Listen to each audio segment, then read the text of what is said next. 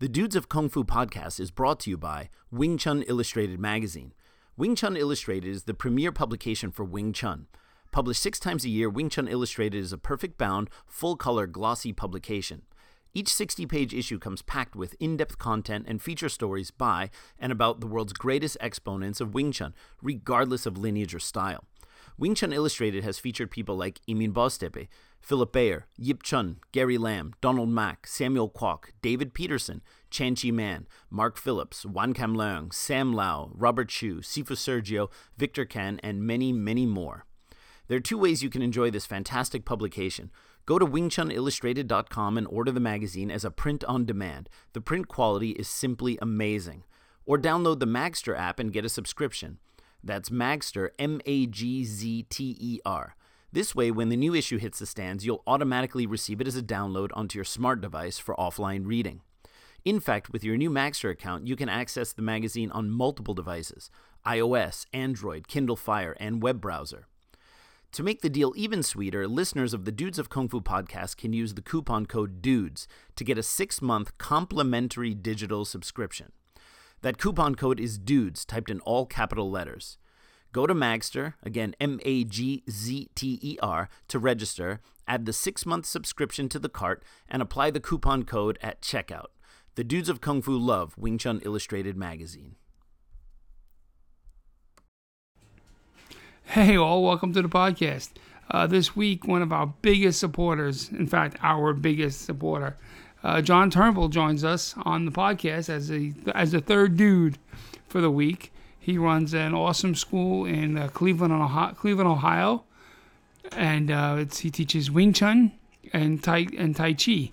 And um, this was a really informative podcast because you know we talked about the differences in some of the different school schools of Tai Chi and um, and even some of the different schools of Wing Chun, and a little bit of a comparison between Tai Chi and Wing Chun in regards to center line and things to that effect. So I found this to be a really fun and informative podcast. So sit back and enjoy, guys.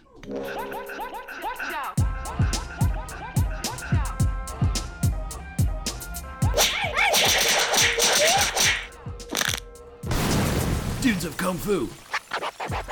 Please welcome your hosts, Alex Richter and Big Sean Madigan.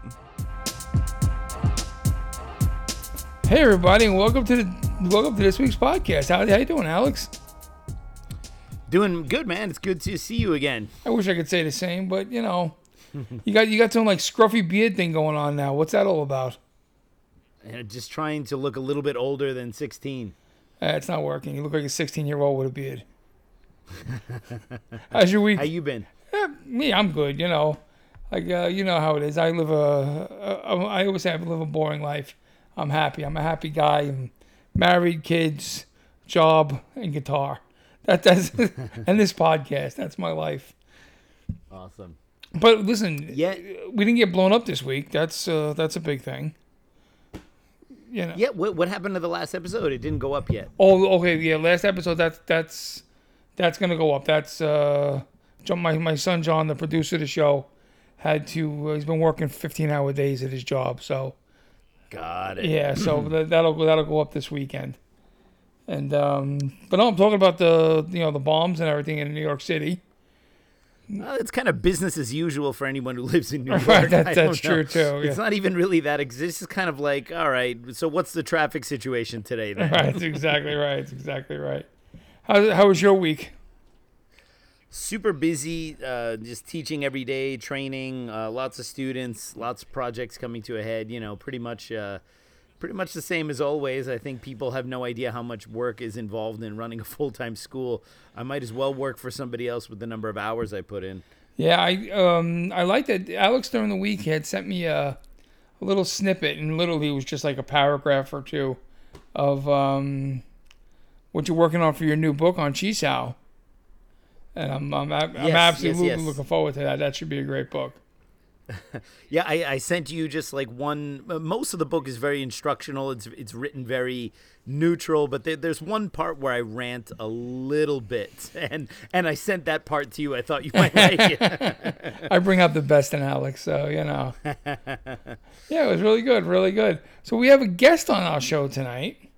We um, this this this gentleman has been a, a huge supporter of the podcast for a long time, and um, he is also a huge martial artist. He was doing martial arts for a lot of years, and um, I want to welcome Mr. John Turnbull to the uh, Dudes of Kung Fu. How are you, brother? Hey, doing good, guys. How are you? Oh, doing good, doing good. Um, Alex is not talking right now because, well, we shut off his microphone periodically just just for the hell of it. so, what part of the country are you in, bro? In Cleveland, Ohio. Oh, I'm so sorry. You're in Cleveland, Ohio. Yep. now, was that like a punishment, or is that a? I- uh, uh, well, maybe, but uh, no, no. no, I'm English originally, but uh, moved here with my family uh, almost 30 years ago, and actually enjoy it here. So it's it's it's a neat neat part of the country, really. That's cool. That's good. That's good.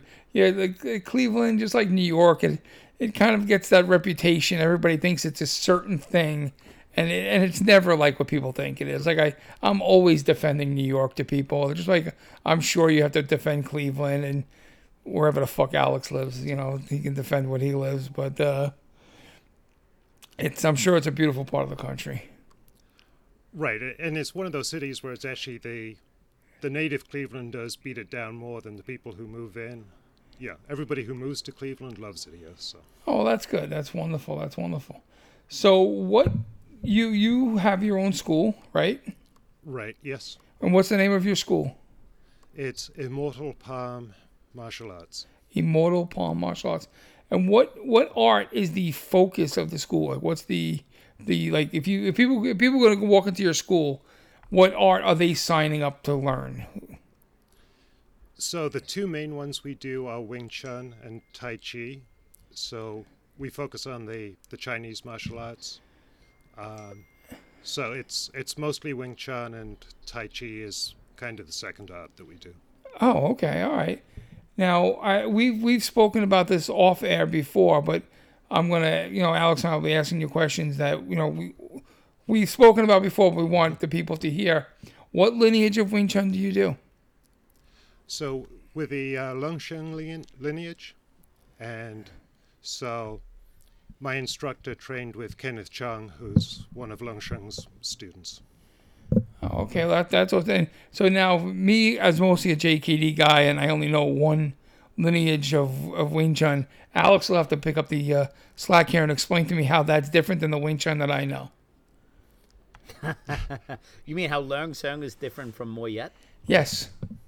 No, they're 100% the same. Didn't you know all Wing Chun is the same eventually? Well, well, why Ultimately, why would it be different? They all have those.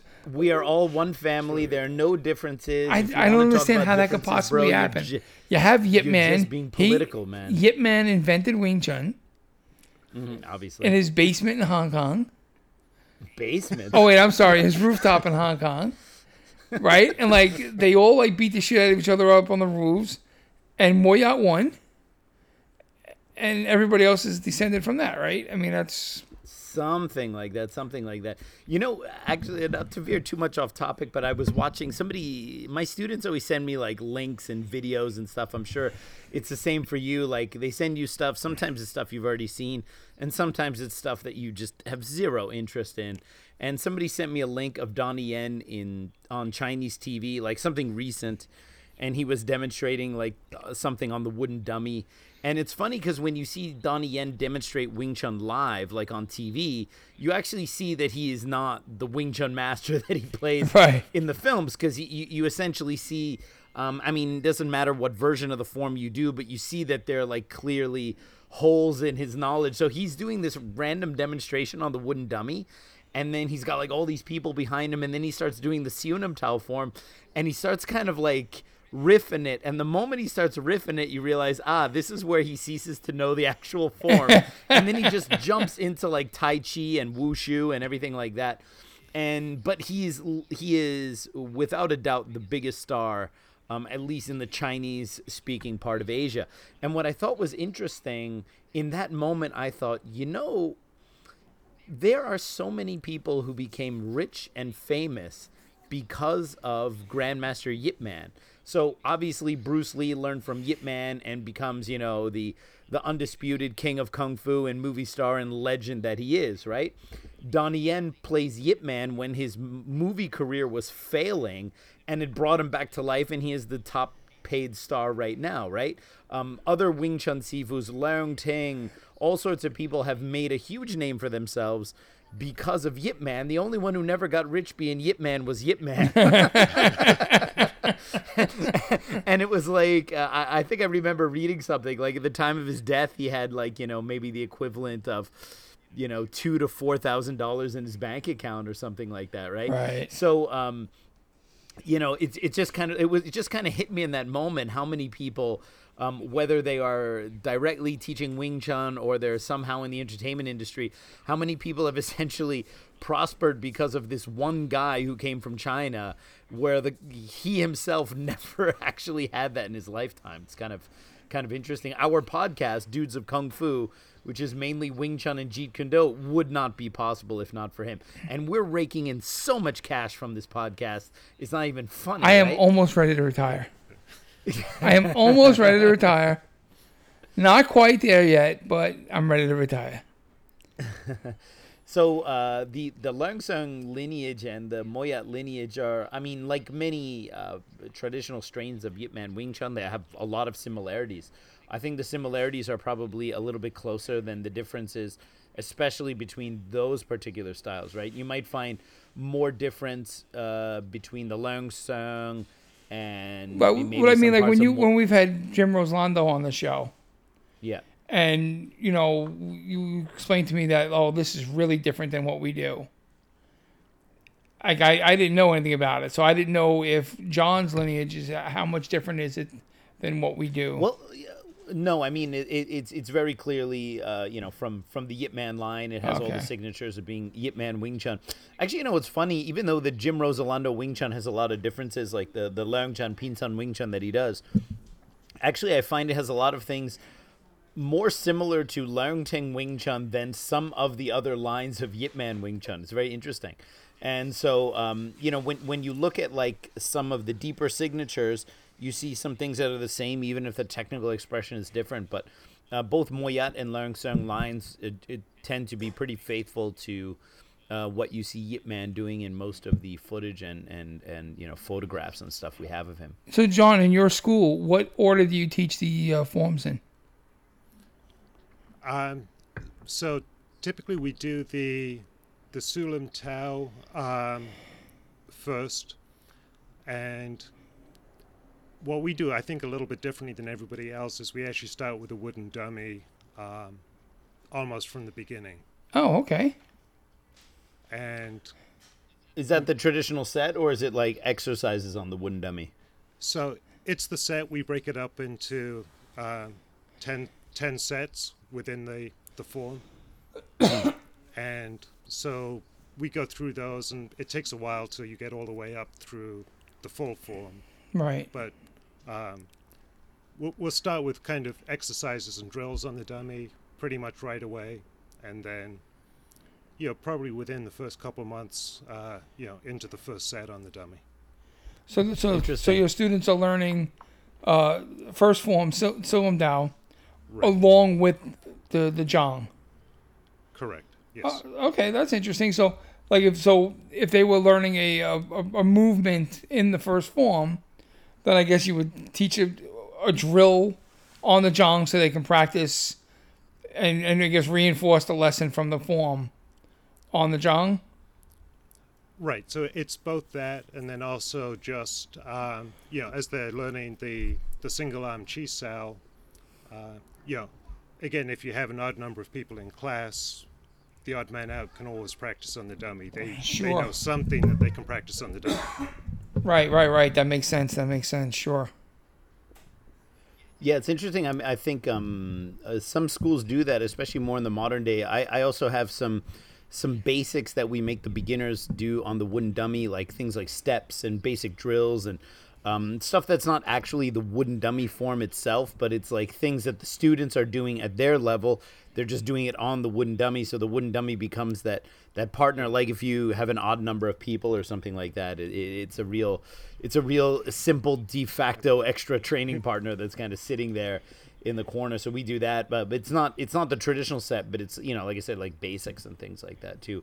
What about what about you, Sean? Do you ever do you ever put a, a, a beginner on the wooden dummy and have them do basic stuff? I I don't normally do that. Um, I usually I now I know in in, in Moy Yat lineage it's it's usually the three empty hand forms, then the jong.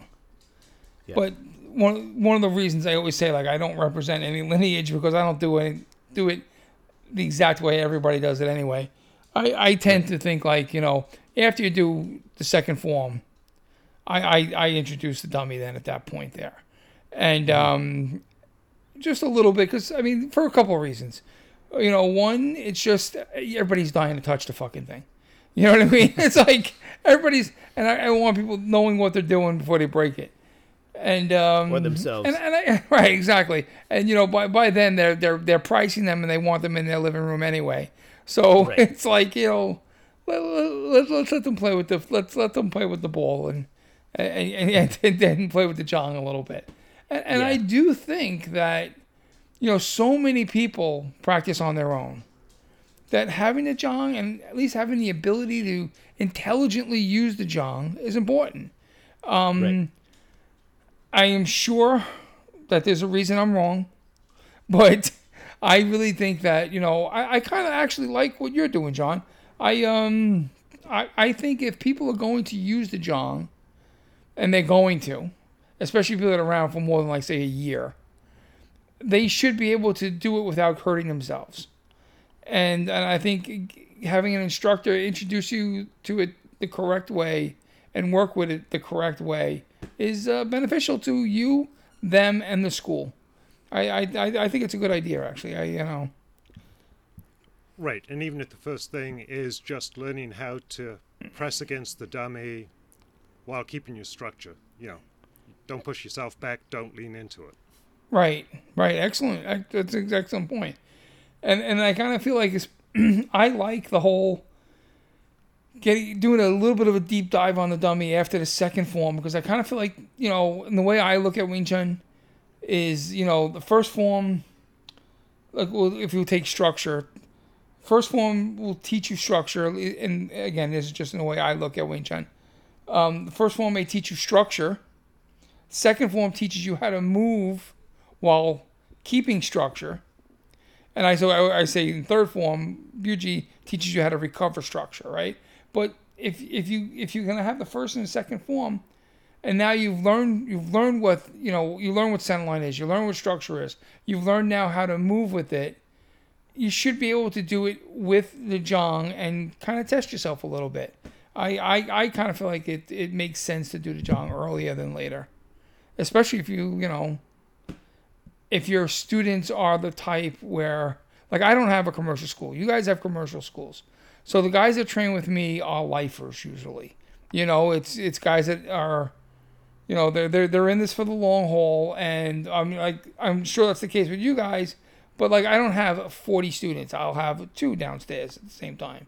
So these guys are, you know, they're, they're, they're looking at the jong every night. Let, let, let, let's, let's let them touch it. You know what I mean? you know, and Alex, in your school, I mean, there's how many jongs in your school? It's got to be Four. four, right? I mean, But that we have two floors, so we just have two on each floor. I usually have a tall one and a short one, so that way everyone has one that they can work on. right, right, sure. Well, and, Yeah. and do you guys actually feel the same? Or because we actually have three in our school and they all feel very different, which is a Yeah. good thing, I think.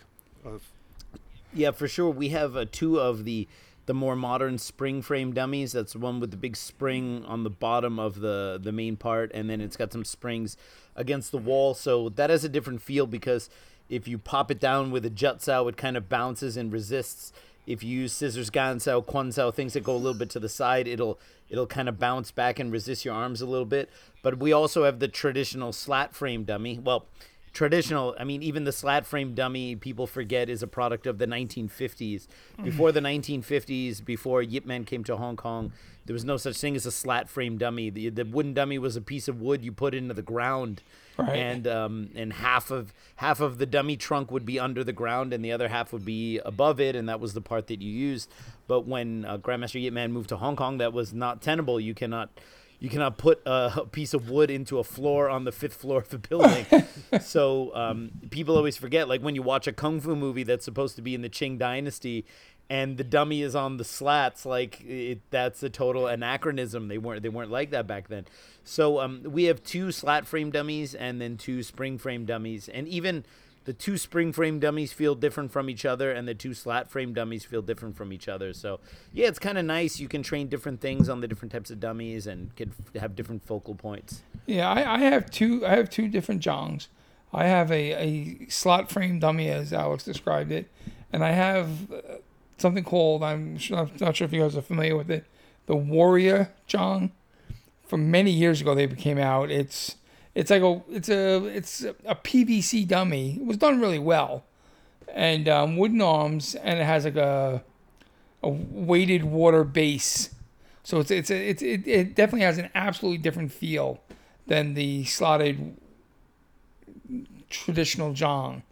And um, Yeah, but how many arms does it have, bro? I saw a dummy once had like eight arms. no, mine only has three. I That's lame, bro. I cut the other five off, dude. Yeah, that's always kind of ridiculous. Like people are always looking for these odd gimmicks. Like there was that that octopus dummy that had like the eight arms and and you know, and then there are people who put like they take out the arms and they put like super long like rattan poles in there instead and and the idea is what ends up happening is you end up doing a bunch of techniques that are suited for this piece of equipment that you're using, but this isn't necessarily something that translates into you know, in, into hand fighting skills. And so there's a lot of cool looking stuff you can do. You can make the dummy spin. You can add more legs. You can add more arms. You can paint a face on it. You can make the arms super long. But the thing is that the the standard Wing Chun dummy is made that way for a reason because this is this is meant partially uh, to work as a protractor to correct the angles and structure of your positions. And it's not just something you know it's like they always and and we've discussed this before Sean like one of my issues with kung fu people and training equipment and I don't know if this is like because of years of kung fu films kung fu people like gimmicky training equipment you know what I mean? They like it like the wooden dummy already like if you if you show that to a boxer, that thing already looks super gimmicky as it is, right? But it's like kung fu people are like, "No, no, no, hold my beer. I'm going to put super long floppy arms on it." And uh, and maybe we'll even add extra ones, and then whoa, let's make the thing spin, and and the more you dive into Wing Chun, the more you realize how actually unnecessary those things are. They just become these little kind of time wasting gimmicky things that you know will, will earn you 2000 likes on Instagram but this is like this is very little to do with the nature of somebody punching and pulling their hand away very quickly which is the nature of real fighting. So I'm always like very cautious when people go and do those gimmicky things but like you know I remember I saw your dummies when I went to your basement. The PVC dummy is pretty solid. There's a lot of good PVC dummies out there and it's a great cheap alternative to like a full wood frame dummy so yeah. It's just you that that dummy you have though doesn't have a leg though right? It's just got the base? No, it's got a leg. oh it does have a leg? Okay Sure, yeah, it's got a leg and it's got the it's got a leg. does that interfere at all with the base or how, how Well, does no, because so with the base is a triangle, and the Ah. dummy comes down into the point of the triangle that's facing you. got it So and it's it's you can whack at this thing pretty good. It's like when I first saw it, I thought it was gonna turn over or something to that effect. I mean, it's got to Well, be because- almost hundred pounds worth of like water in there. or what What? you, you thought it was going to turn over because it wouldn't like you or what Well, first of all, everybody likes me, Alex. Everybody, this is not you. Everybody likes me. In fact, people have T-shirts that say "I like Big Sean," not the other guy.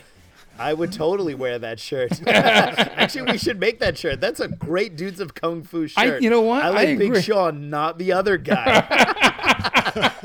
I would wear the hell out of that shirt, man. That is so great. Just think of all the money we would make just selling the shirt to your students. That's right. We could finally really retire because we're just like 30 t-shirt sales short of being able to retire on all that dudes of kung fu revenue that's coming in daily. So, yeah, I think I think it's time to do So it. So, one thing I wanted to talk about real quick was the you mentioned the the big long floppy arms, and I have some friends that post videos with that. Um, one the one I have one friend of mine that does that a, a, a lot, and I don't know I don't and this is on me. I don't remember him ever doing empty hands versus that, and I could be hundred percent wrong. But the first time I ever saw him doing that was with um, with the with I'm gonna say a long pole, but it's not a long pole. It's like six foot long. The pole, Yes. and, and I thought that looked pretty cool because it was like pole against pole, and I think he was doing it with the um, Baat Jaam Dao as well. Right, right. Yeah, that that's actually a legit um, training method. So um, even uh, one of my Hong Kong instructors, um, Sifu Carson Lau, when I was learning the long pole, he he he would have me take one arm out of the wooden dummy and put a long pole, like the full on long Right. pole, in there, and then use that to practice some of my basics. And sometimes he would even like tape up part of the pole and then I would have to like hit it accurately on that one part that had the tape on it and he, he had all these like like super cool training methods for that. And that's good especially when you don't have a training partner and the uh, the first people I think who did it uh, called the um the Guangzhong which is the pole dummy were the um the Weng Chun people the the um, the eternal spring guys they have one that has like a multiple long poles sticking out. I think like six of them. So that means you could also do the low strikes and the mid strikes and the high strikes without having to change the position of the pole because you had like six different ones at different heights. Oh, okay. And then I think everyone else has basically kind of done some copy of that. And I think that's great, especially when you don't have a partner. Um, for me though, I'm always like, as as I can imagine, most Jeet Kune Do people are like, it's like, yeah, all that like solo stuff is super great and super important.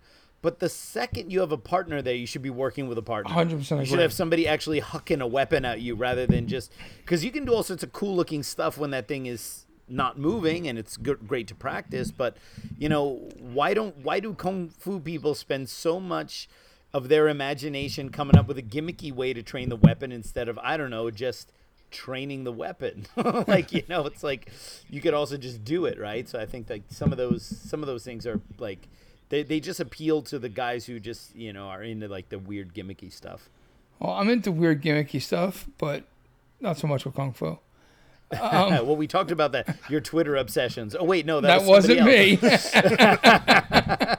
and, and I checked a couple days ago.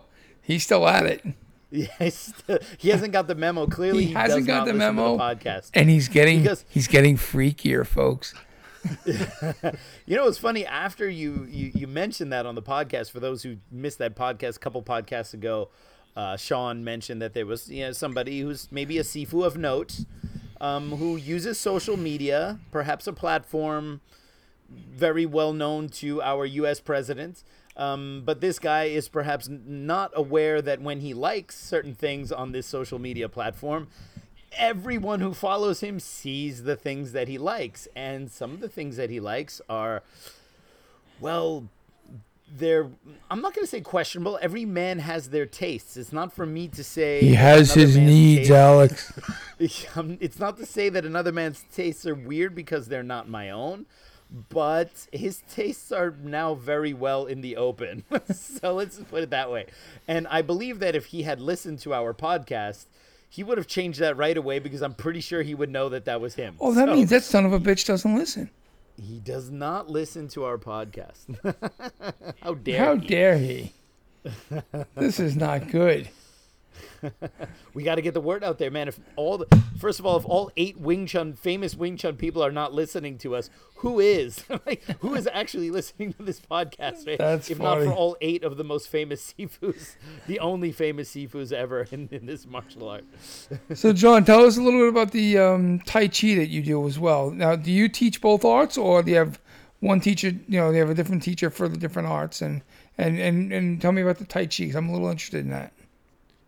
Yes, I teach both the uh, the Tai Chi as well as the the Wing Chun, and so we do Chen style Tai Chi, and so yeah, that's kind You're of gonna have the, to explain that to Sean when you say Chen style Tai Chi. I know there's Yang well- style, Chen style, and some other fucking style.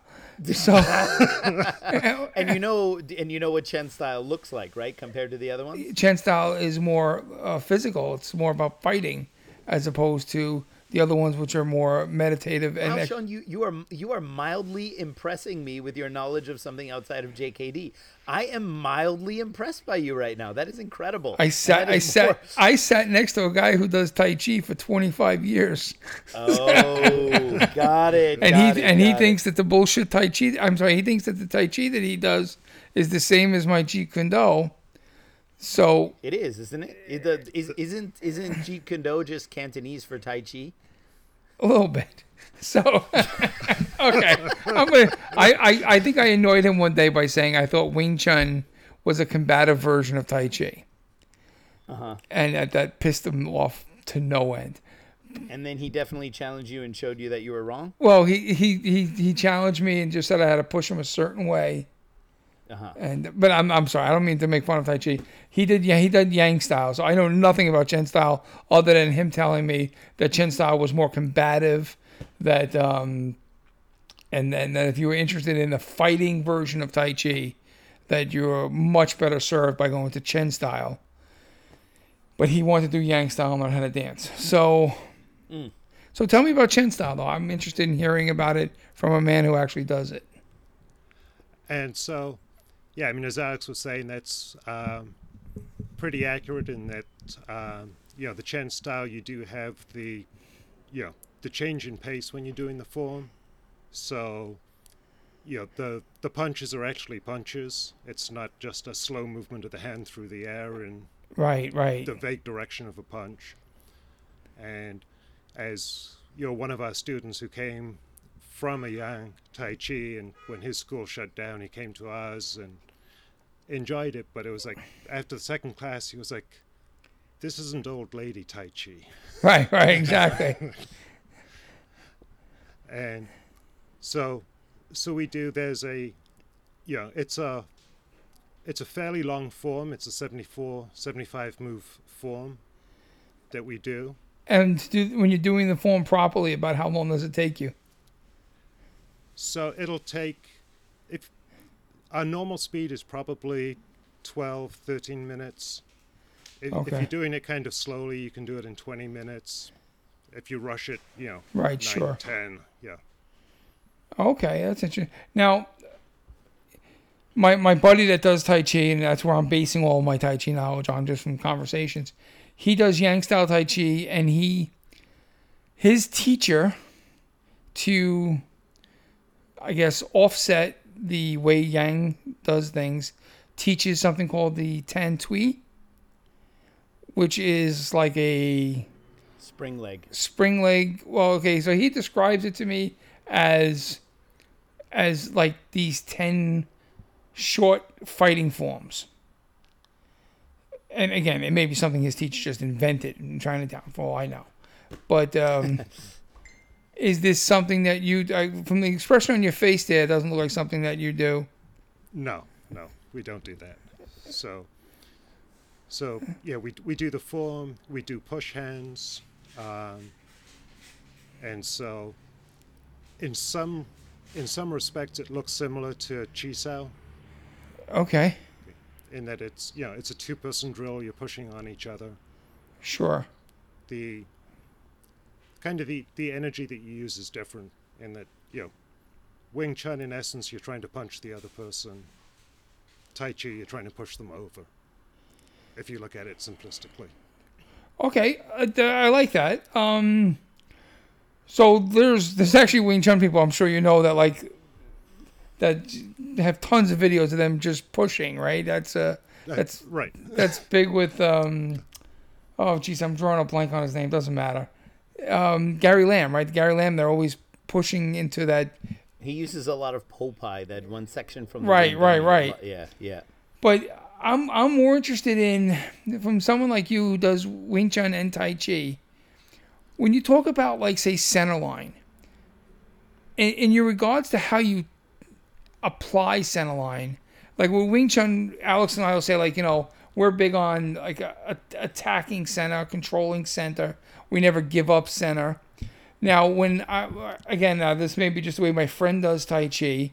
He often talks about when like so if I attack him, he won't stand and defend center. He'll move center, and he he calls it actually giving up center. So like he'll move his center line completely to the side. Like, how do you see like center line with? If you're looking at if you're looking at center line, I'm sorry for being obtuse with this question. Just like if you're looking at center line, and I, I looked up that word before. I know what obtuse means, Alex. Go fuck yourself. he knows he knows exactly why I'm laughing. I'm like, well, big word for Sean. It's not a big word. It's five letters, dickhead. So, if you were looking up, if you were looking in relation to center line, is there a difference in the way you teach your Tai Chi and your Wing Chun? It's actually six letters. I don't count the O because it's a vowel. Who counts vowels? What's wrong with you? God, Germans, man. Five Oh. letters. Jeez. it's actually six. All right, but anyway, I know it's tough to count. All right, g- sorry, John. We didn't mean to interrupt you. And so, I mean, center line is something which comes up, you know, I think a lot more saying center line in Wing Chun than it does in Tai Chi. You almost talk more about the center.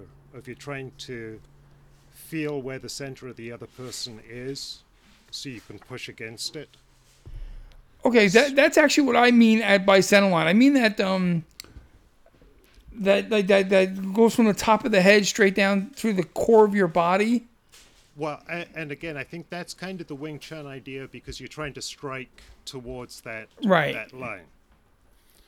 Whereas the in Tai Chi, you- you're trying to feel where is the center of the person, like the one spot, both vertically and horizontally, so you can actually, you know, where can you push on them, and they just don't turn, and you end up pushing against nothing, which is, you know, they turn the center out of the way. Hmm.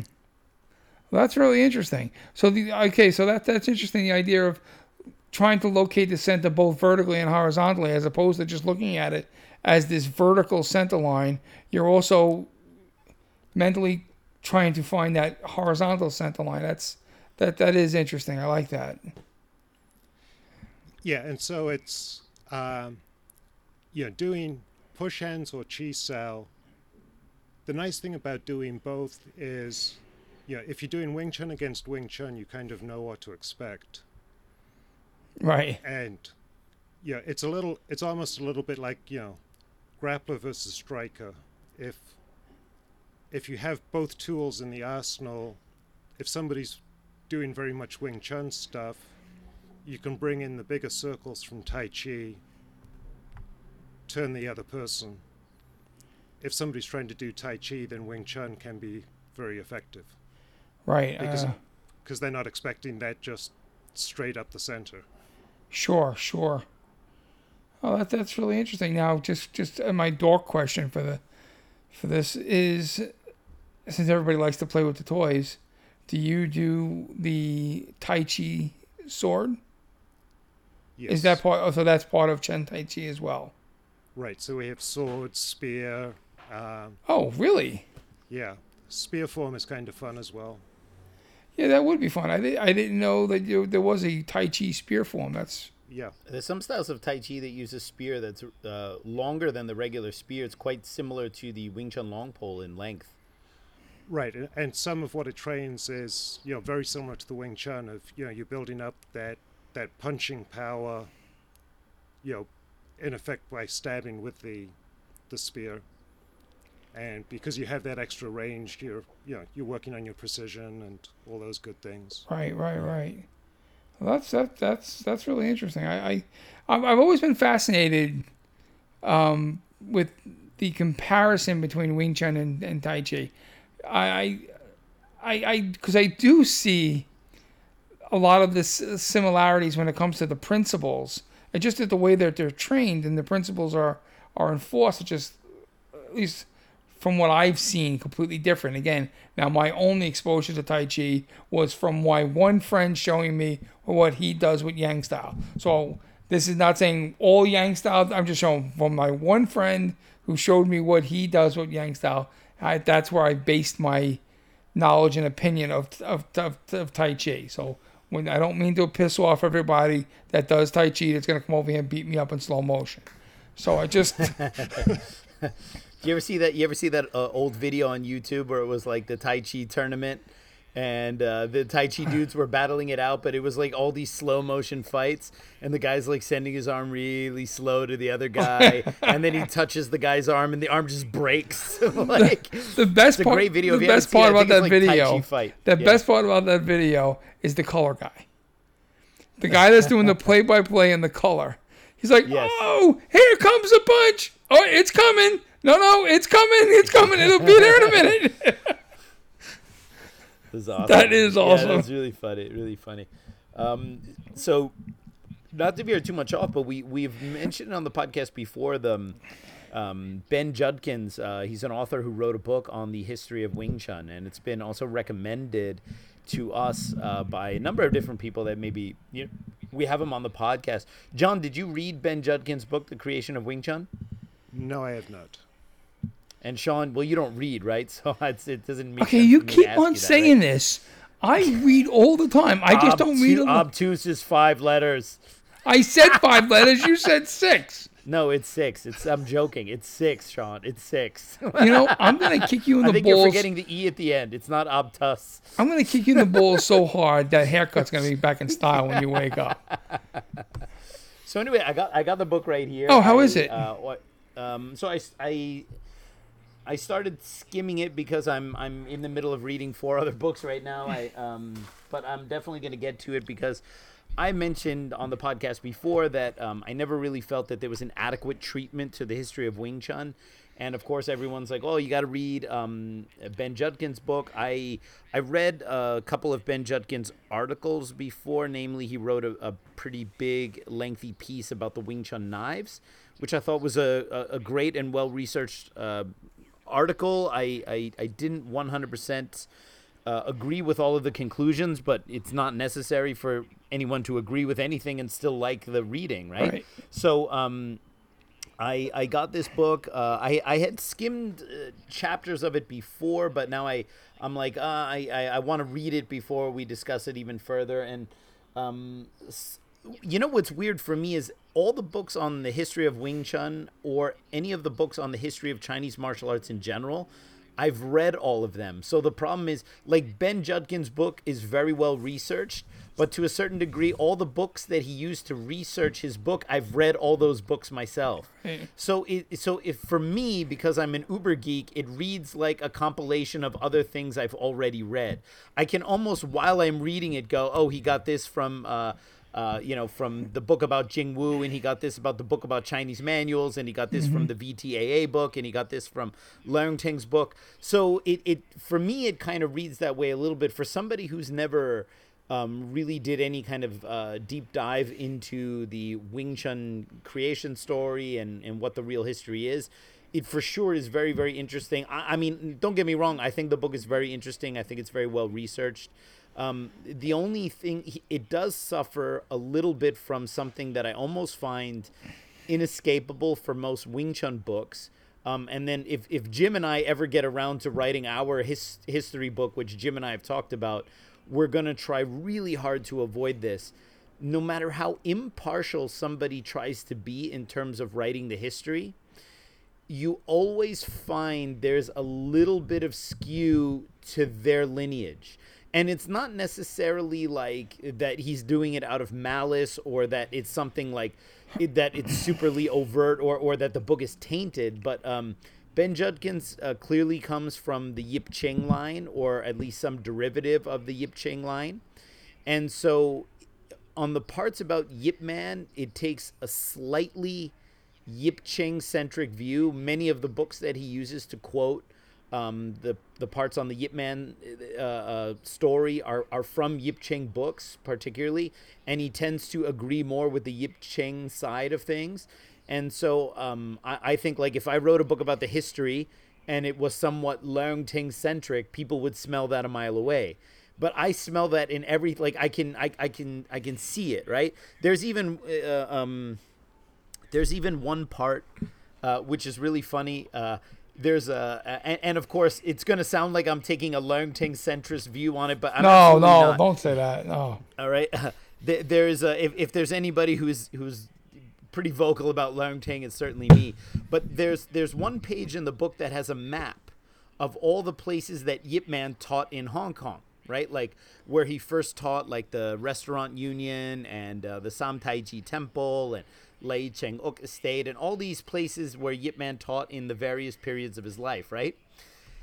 And there's one spot where it says where he taught, and that spot is supposed to be 440 Nathan Road, which was the first site of the Wing Chun Athletic Association. Uh, John, did you have a chance to go to the Wing Chun Athletic Association when you were there? I walked by it. I did not get to go into it. Uh huh. Uh huh. But uh, so you've the current location of the Wing Chun Athletic Association is in a, a part of Hong Kong called Mong Kok. And it, it's actually bordering the next part of Hong Kong, which is technically Prince Edward.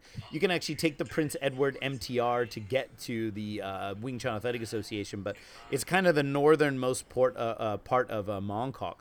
But that is that they moved there in the very early 70s. At the very beginning of the Wing Chun Athletic Association, it was at another location on 440 Nathan Road, and uh, which is a little further down south in Yau Ma Tei. And at some point, uh, Yip Man and, and the crew they moved it to the new permanent location in Mongkok, the location where it is now. But for the first couple years of the Wing Chun Athletic Association's existence, it was on 440 Nathan Road. Now, when Yip Man moved the Wing Chun Athletic Association to Mongkok, a young Wing Chun instructor by the name of Leung Ting took over the old premises that used to be the Wing Chun Athletic Association because uh, uh, uh, Leung Ting was the head instructor for the Wing Chun Athletic Association while Yip Man had retired. And then when he moved the premises, Leung Ting decided to open his own gym and he took the old Wing Chun Athletic Association as his premises. So, and Leung Ting has been there ever since. So the, the location where Leung Ting is still teaching 440 Nathan Road is actually the original site of the Wing Chun Athletic Association. And there are certain factions within the Wing Chun family that have gone to pretty extensive lengths to deny this piece of history. The fact that the Wing Chun Athletic Association was at a different location, the fact that Leung Ting was once the chief instructor for it, and the fact that Leung Ting's current school is the old premises of the Wing Chun Athletic Association. And these are all very minor, minor facts. But for some reason, there are certain factions within Wing Chun that just want to pretend like it never happened, like the Germans pretending the Second World War never happened. Everything was fine. We had cake, all right. and so, and so on the map, the location that is supposed to be 440 Nathan Road, the former uh, Wing Chun Athletic Association premises, was changed to be Queen's Elizabeth Hospital. like no no no he never taught at this location because queen's elizabeth hospital is literally right behind leung ting's gym and i don't remember and i don't i can't imagine yip man teaching wing chun inside a hospital all right but uh, whoever gave ben judkins this information went to went to the length of totally pretending that there never was a Wing Chun Athletic Association at 440 Nathan Road. It was instead a hospital, and I'm sure tea was served, and he was just there for a short time. So when you when I see that little piece of scholarship is a little bit off and a little bit sloppy, you have to kind of wonder about some of the other parts. So I think that Ben's book is probably strongest when he's not talking about Yip Man, when he's talking about the prehistory of which, and he rightly says in the book, we know very little of. Before Leung Jan, we don't have anything that's really verified. So, and he was very open and honest about that, which I liked. So, um, yeah, I, I looked. I mean, I've, I basically scanned the entire book, so I'm going to go back and then read it with a fine tooth comb, and then, um, and it's possible after I read the book thoroughly, I may have a completely different outlook. Um, what I literally just told you guys was my first impression, having admittedly only skimmed the book.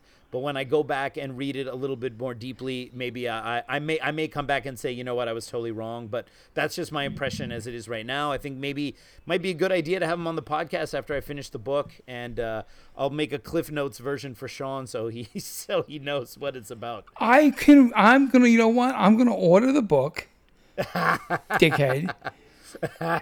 Because I'll be honest with you, that's a, one of the weakest parts of my game, as far as like I I know very little about the history. Uh, you know, I and, and quite frankly, it's never really interested me that uh, much at all. Um, but it, I guess just in, in hearing Jim talk about it a little bit and hearing you talk about it a lot, I could I I have developed an, an interest in it, and Yeah, um, I you know I'm going to. Uh, do they have a version of it where they only use small words or? Uh, no, unfortunately, there are a lot of big words. Oh, words. big like words, obtuse obtuse. and sig like six lettered words. Is there And, Chinese uh, words in there? Yes, yeah. It's also a little strange. Like he he he uses a lot of the Mandarin spellings of names, uh, including people who are in Guangdong. So he he technically should be using the the Cantonese spelling of their name. So as somebody like like that, that's always something that kind of takes me out of it for a moment. When somebody who's clearly a Cantonese speaker, their name is written in Mandarin, it's kind of like it kind of it kind of breaks me a little bit. I think that's something that uh, another uh, that maybe when Jim and I make a book on Wing Chun, will will be very um, very mindful. John, I just want it noted that my podcast partner now has twice referred to him and Jim writing a book, but never me and him writing a book. never once did he ever Well, Jim- bring that up. Jim knows how to read, and Jim also knows something about the history. When I want to write a book about kung fu tales in Brooklyn, I know who to go to. That's right, bitch. Yeah, yeah. Is it wait? Uh, oh yeah, yeah. Right, Sean, you were in Brooklyn, right? Yeah, you jerk. Okay, right. Yeah, yeah, yeah. Got it, got it, got it. Oh my yeah. So god. yeah, I'll, I'll definitely, I'll definitely ask you about it when I when I write that book. oh man. Uh, so, J- John, uh, have they ever talked at all about the history of Wing Chun in your line? I mean, most Yip Man based students tend to just kind of tell the you know the origin folklore of you know the nun and uh, you know Leung Jan, Leung Bik, like the usual suspects. Uh, does your line have any any take on it that's outside of kind of what everyone else says? No, not really. So, um, and at least personally, you know, probably a little like Sean, I, you know, what the history is before then has never been too much of an interest. Yeah. And, you know, kind of with the different lineages, it's, you know, you kind of expect every instructor is going to do things a little bit differently. sure. So, it was, you know, pretty much when I started, it was, you know, is the instructor I'm going to doing a good job? If they are, Right. then yeah, it might be interesting to find out where it came from, but yeah. rather I than think the I think the problem is that I mean honestly most sifus don't know, but it's always to the degree that which they say that they are certain of something that they don't know, you know. And and I think uh, that nowadays people tend to be a little bit more honest of like you know, truthfully we don't know. I think back in the days it was like no no no Wing Chun comes from the nun and Yim Wing Chun and she taught her husband or her husband taught this guy and so on and so forth and that was kind of always it wasn't even disputed but um, it's pretty clear nowadays that the whole you know nun story and all that is is is clearly Isn't a part of the story like someone was looking over the fence, looking at somebody? Was that Uh, no, that's no, the no, you're- I- I TWC think- part? I think you're thinking of uh, Wi- William Cheung's uh, take on on on the Leung Jan story. Um, but um, in in terms of all the stuff I've read, I mean, uh, William Cheung is the only only person who's claimed that as an issue. Um, I've never uh, heard anybody else even discuss that. And Jim, of course, who practices Leung Wing Chun, if you look at the Leung Wing Chun system, um, even though they they don't use the the forms the way we do, but when you look at the actual techniques, it looks pr- like pretty standard Yip Man Wing Chun as as one would recognize it. Um, it it does not look so much like uh, the traditional Wing Chun of uh, William Cheung, but you know, um, you know, these are all these are all very uh, very difficult to verify stories, you know, and and so. Um, that's also a topic for the book as well, you know. So, John, tell us a little bit about your school. What's the atmosphere about? Like, is it a is it a very uh, formal classical type school? Is it more of a gym atmosphere? Is it, it you, what, what, what, what, and, and, you know, what, what do you like and how do you try and keep your school? What's, what's, what's its, what's its personality? And so, I mean, it, it's, you know, it's definitely a friendly place uh, for people to come to. Um, our Wing Chun classes, they're two hour classes. Um, and so it's, you know, somewhat structured and that the first, you know, the first bit is warm ups and calisthenics and getting people moving. And, you know, everybody does the Siu Lim Tau form and some footwork drills and so on. And then pretty much it's, you know, splitting up, working with a training partner, doing, you know, doing Chi Sao. Um, I make sure I, you know, work with everybody, and that you know everybody gets to work with everybody else, which is, Right. which is a good thing to do. And but it, you know, it's a it's a pretty relaxed. Everybody, you know, works on what they need to work on with with everybody else. Okay, so you structure like you structure the class. First, we're gonna do this drill, then we're gonna do that drill, then we're gonna do the next drill, or do you more say like, all right, um, I want to start off with this. We're gonna do this drill, and then let the seniors run the class, kind of thing. and and it's it's really pretty much um, you know people will pair off and work on whatever point they're at, and so you know the the senior you know or or I'd say actually the junior person kind of sets what the level is that they get up to, Oh, okay, right, so right, they makes practice sense. what they're up to. Um, and then, as I say, I get to work with everybody and make sure everybody's doing things right, and when's the right time to, to add the next drill in for for anybody. Sure, sure. And what do you do like um like Wing Chun one night and Tai Chi another night, or do you have like multiple classes? How do you do the scheduling there? Um, so we have multiple classes. So we do an hour of Tai Chi first, and then two hours of Wing Chun. Oh, okay, wow. And when people join your school, is it like they can join just the Wing Chun program or just the Tai Chi, or they just join the school and you can take whatever class you want? How do you do that kind of thing? And so mo- most people will start with one or the other, or the Tai Chi or the Wing Chun, just because trying to learn two different things at the same time. Sure, is- absolutely. right, no, absolutely. I can barely, I can barely walk and chew gum. I'm not, you know. Right. So it, you know, it's you know, usually you give people six months or a year doing doing one, so they know the principles, and then if, if they're interested in, they can pick up the other one. Oh, okay. Well, that's that's that's very cool. That's very cool. Now, do you do any of the other uh, classical Chinese weaponry? Okay, because there's basically, I'm going to say this: there's nothing fucking cooler than that rack of Chinese weapons you see in some.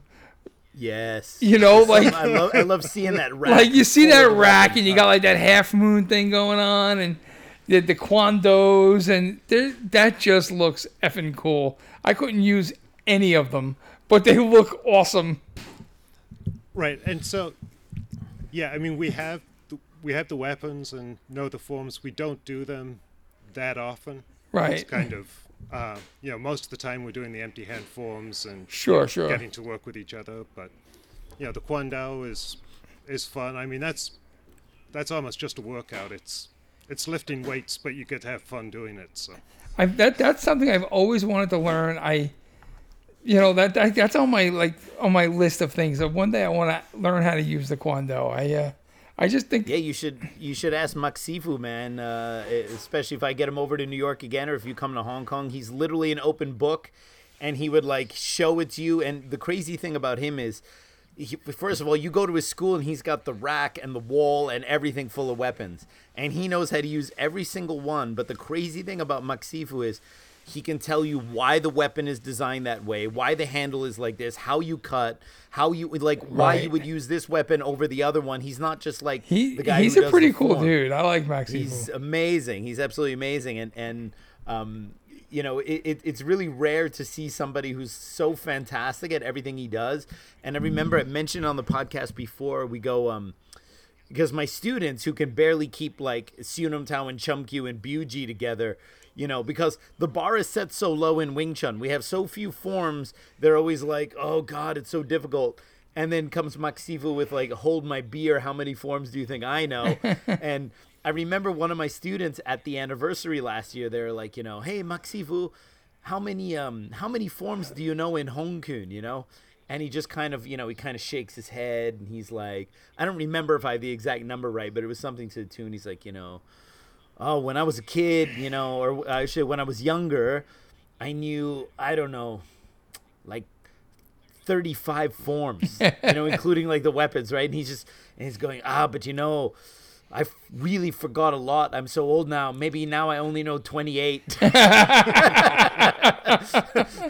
and, and I just like looked at my students and go, and you guys complain about keeping like the basic Wing Chun hand form straight. Like, oh, Sifu, which the, the long pole form, dude, we go on that side. It's like the long pole form is super short. How can you like, like just watch him move? I always tell my students, like, especially if they're learning Chum Kiu and they, you know, it's a little bit difficult for some people to learn the coordination of the forms. I go, all right, I want you to go online and type in Gung Gee Fook Fu Kuen, which is like a very basic uh, Hung Gar form. It's the the eye pattern tiger taming form.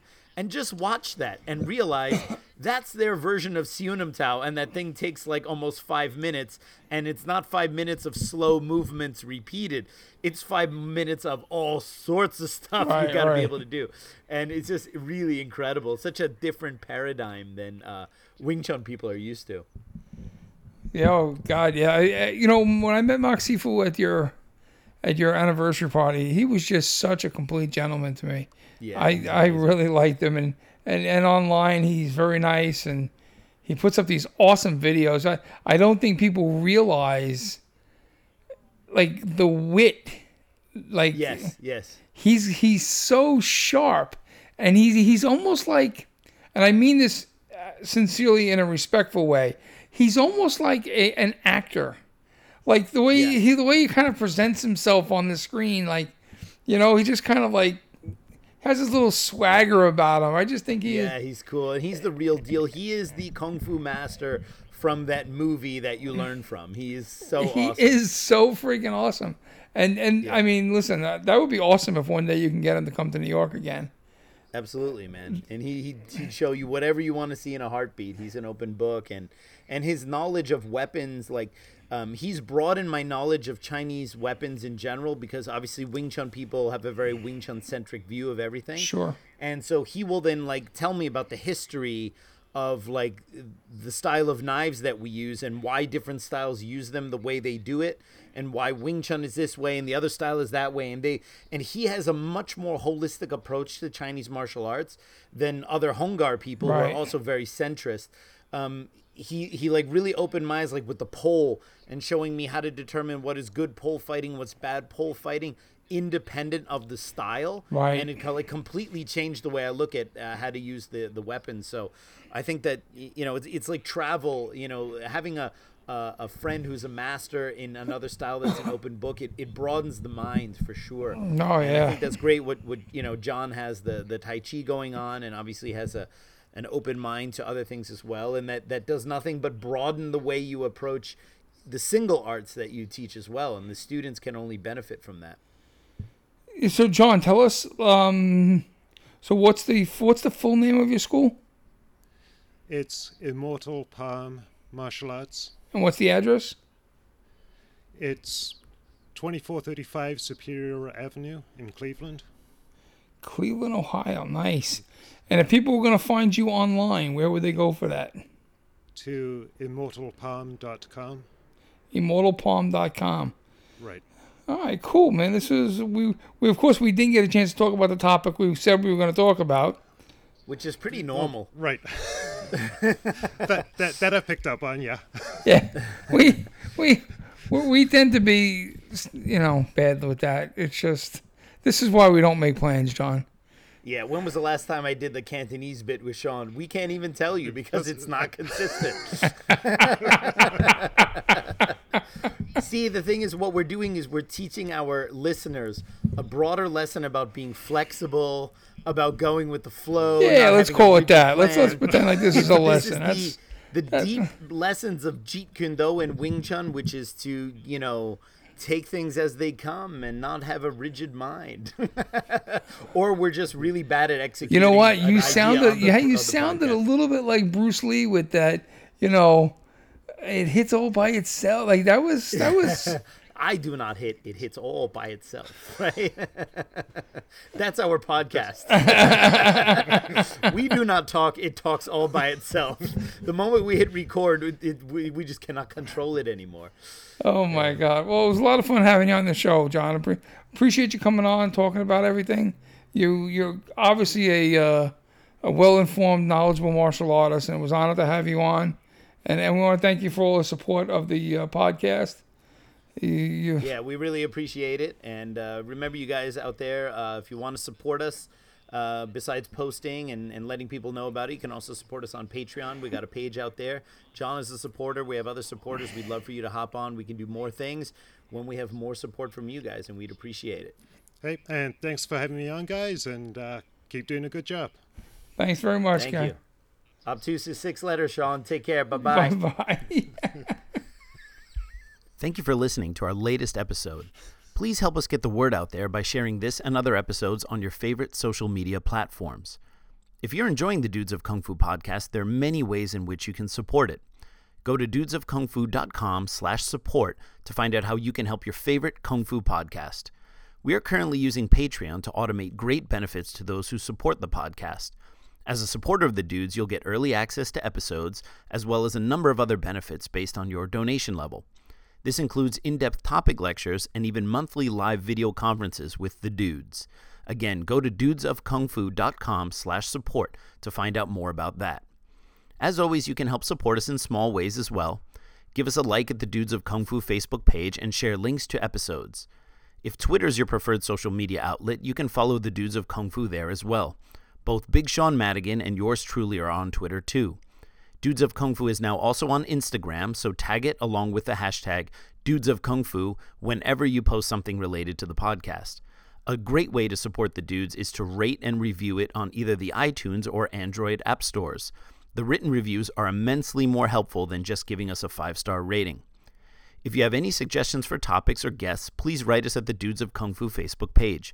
Please understand that neither Sean nor I can guarantee a response, but we will consider any serious suggestions. And finally, I ask that you help spread an open dialogue with other practitioners of martial arts. Chinese Kung Fu in particular has long since suffered from caustic political discourse, which can only change with you. Remember, the person you wholeheartedly disagree with doesn't love martial arts any less than you do. Take care, and thank you for supporting the Dudes of Kung Fu!